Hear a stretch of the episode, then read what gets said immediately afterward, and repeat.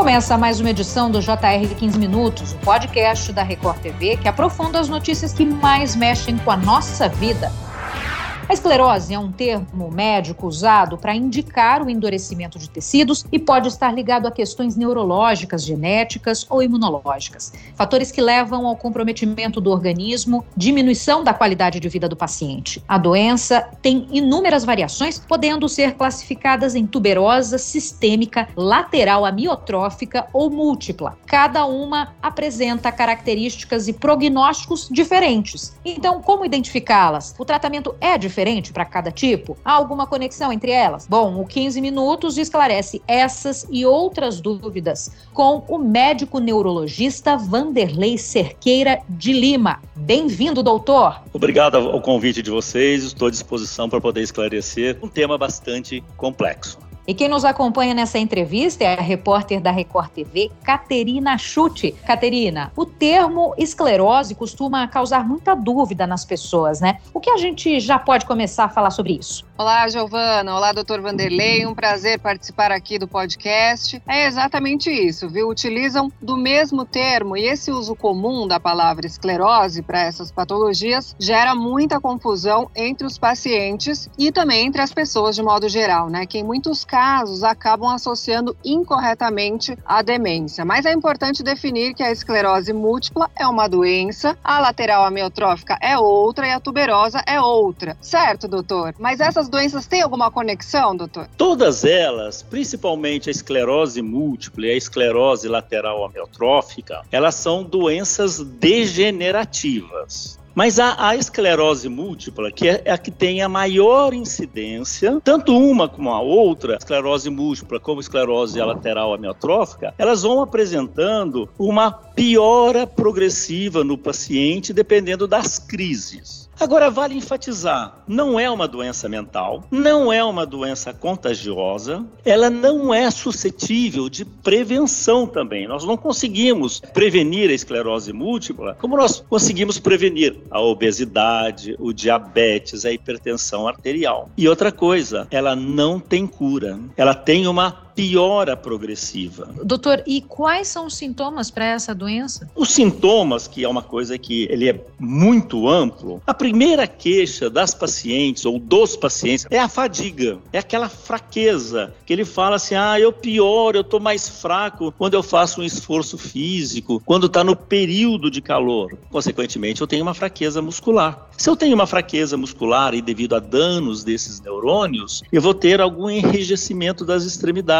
que nós chamamos de espasticidade. A perna fica dura, rígida, principalmente os membros inferiores. E aí a gente vai ter lá, né, algumas alterações da coordenação motora. O paciente tem queixa de que está adormecendo ou a face, ou o braço, ou a perna, ou parte do abdômen. Sem querer, ele vai falar: ah, eu estou perdendo urina, né? Ou seja, ele não tem o controle da bexiga, pode não ter o controle das fezes. Devido a essa alteração toda de sensibilidade, no homem eu vou ter disfunção, que a gente chama de disfunção erétil. E na mulher também eu tenho uma disfunção sexual, onde eu tenho toda uma hipoestesia, uma diminuição da sensibilidade na região genital, na região perineal. E outra coisa que às vezes acontece muito é o paciente começar essas queixas com alterações visuais. A visão está turva, a visão está borrada, eu estou enxergando duplo e às vezes tem dor para mexer os olhos, e às vezes até mesmo distúrbios psiquiátricos. São pessoas que têm surtos psicóticos, podem de, terem depressão, ansiedade,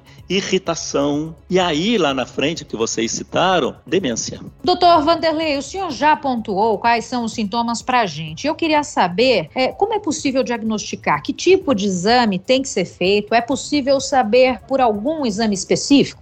A queixa principal é quando o paciente chega no consultório. E aí o médico, nós da neurologia e da neurocirurgia, nós temos que tirar essa história e ao mesmo tempo fazer um exame físico, colocar o paciente para andar, ver como é que está a sua força, ver como é que está a sua sensibilidade, ver como é que está a coordenação, ver como estão os movimentos dos nervos da face, do olho, ver os reflexos. A partir do momento que você suspeita numa primeira consulta, você vai solicitar exames complementares. E o principal exame complementar hoje em dia chama-se ressonância magnética. Claro que ela é dirigida aonde o paciente tem a queixa, mas se o médico suspeita de esclerose múltipla, ele tem que estudar todo o neuroeixo cabeça, coluna cervical, ali no pescoço, a coluna torácica, também tem medula, e a coluna lombar, para ver se não tem placas, que nós chamamos placas de desmielinização. Porque se o paciente tiver num surto ou numa crise, a ressonância ela vai mostrar. A tomografia nem sempre mostra. Claro que tem outros. Tem o exame do líquido da espinha.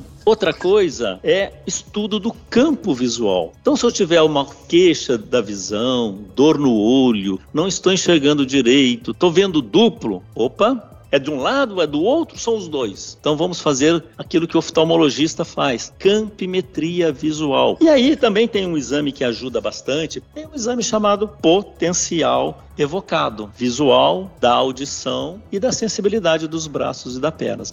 Então, esses são os exames que nos ajudam, mas principalmente o médico tem que estar alerta para a queixa do paciente. Doutor Vanderlei, o senhor disse que é uma doença que não tem cura, né? Mas a gente sabe que a medicina avançou bastante. Uma vez que essa doença seja diagnosticada, que tipo de tratamento nós temos disponível atualmente? É um tratamento complexo? Que recursos nós temos para amenizar o sofrimento desse paciente? É, primeiro Primeiro, o médico tem que checar, ou todos nós temos que checar, se o paciente está em crise da desmielinização. E aí, você vai avaliar aquele paciente que entra em crise, ela pode durar adormecimentos, fraquezas, é, dificuldade para falar, que pode durar mais de 24 horas, às vezes menos de 5 dias. Então, você já faz um diagnóstico e vai classificando. Então, são aqueles pacientes que têm uma queixa hoje e outros daqui a 30 dias, ou daqui a 60 dias, ou daqui daqui a um ano, ou aquele paciente que vai piorando progressivamente. Então, a partir do momento que você faz o diagnóstico em que fase que o paciente está, eu tenho que ajudar o organismo a não agredir esses neurônios. E um dos remédios de eleição é o corticoide. Ele funciona como anti-inflamatório. E o corticoide, no início, ele é dado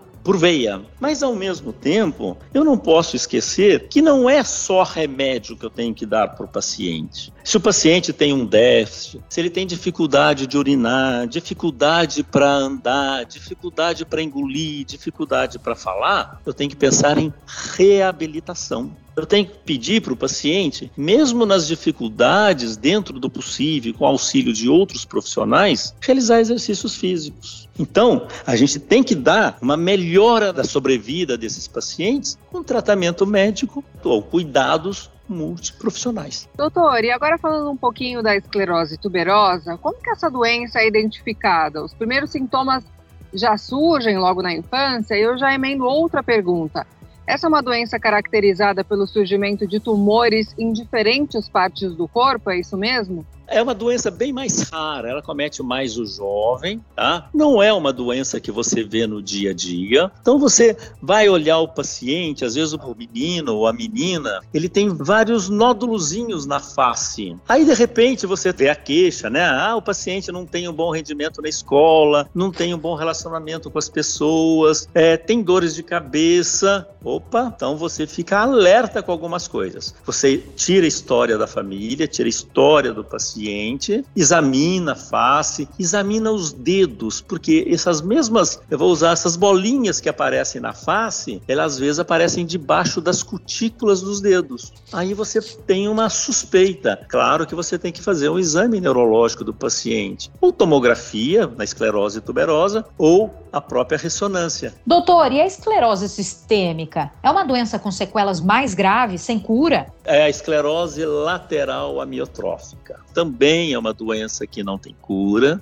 Ela tem uma piora progressiva. A grande preocupação são as paralisias, as contrações, dificuldades de engolir, dificuldade para falar. E eu vou dar só um exemplo para vocês. Aquele cientista inglês Stephen Hawking. Esclerose lateral amiotrófica não acomete o que nós chamamos a cognição. Olha o quanto que ele se comunicava, comunicava-se através de computadores, porque ele estava com uma piora, uma lesão progressiva dos neurônios, que são principalmente lá no tronco cerebral. Ele era uma pessoa que não respirava, estava traqueostomizado. Olha a clínica, numa fase avançada, né?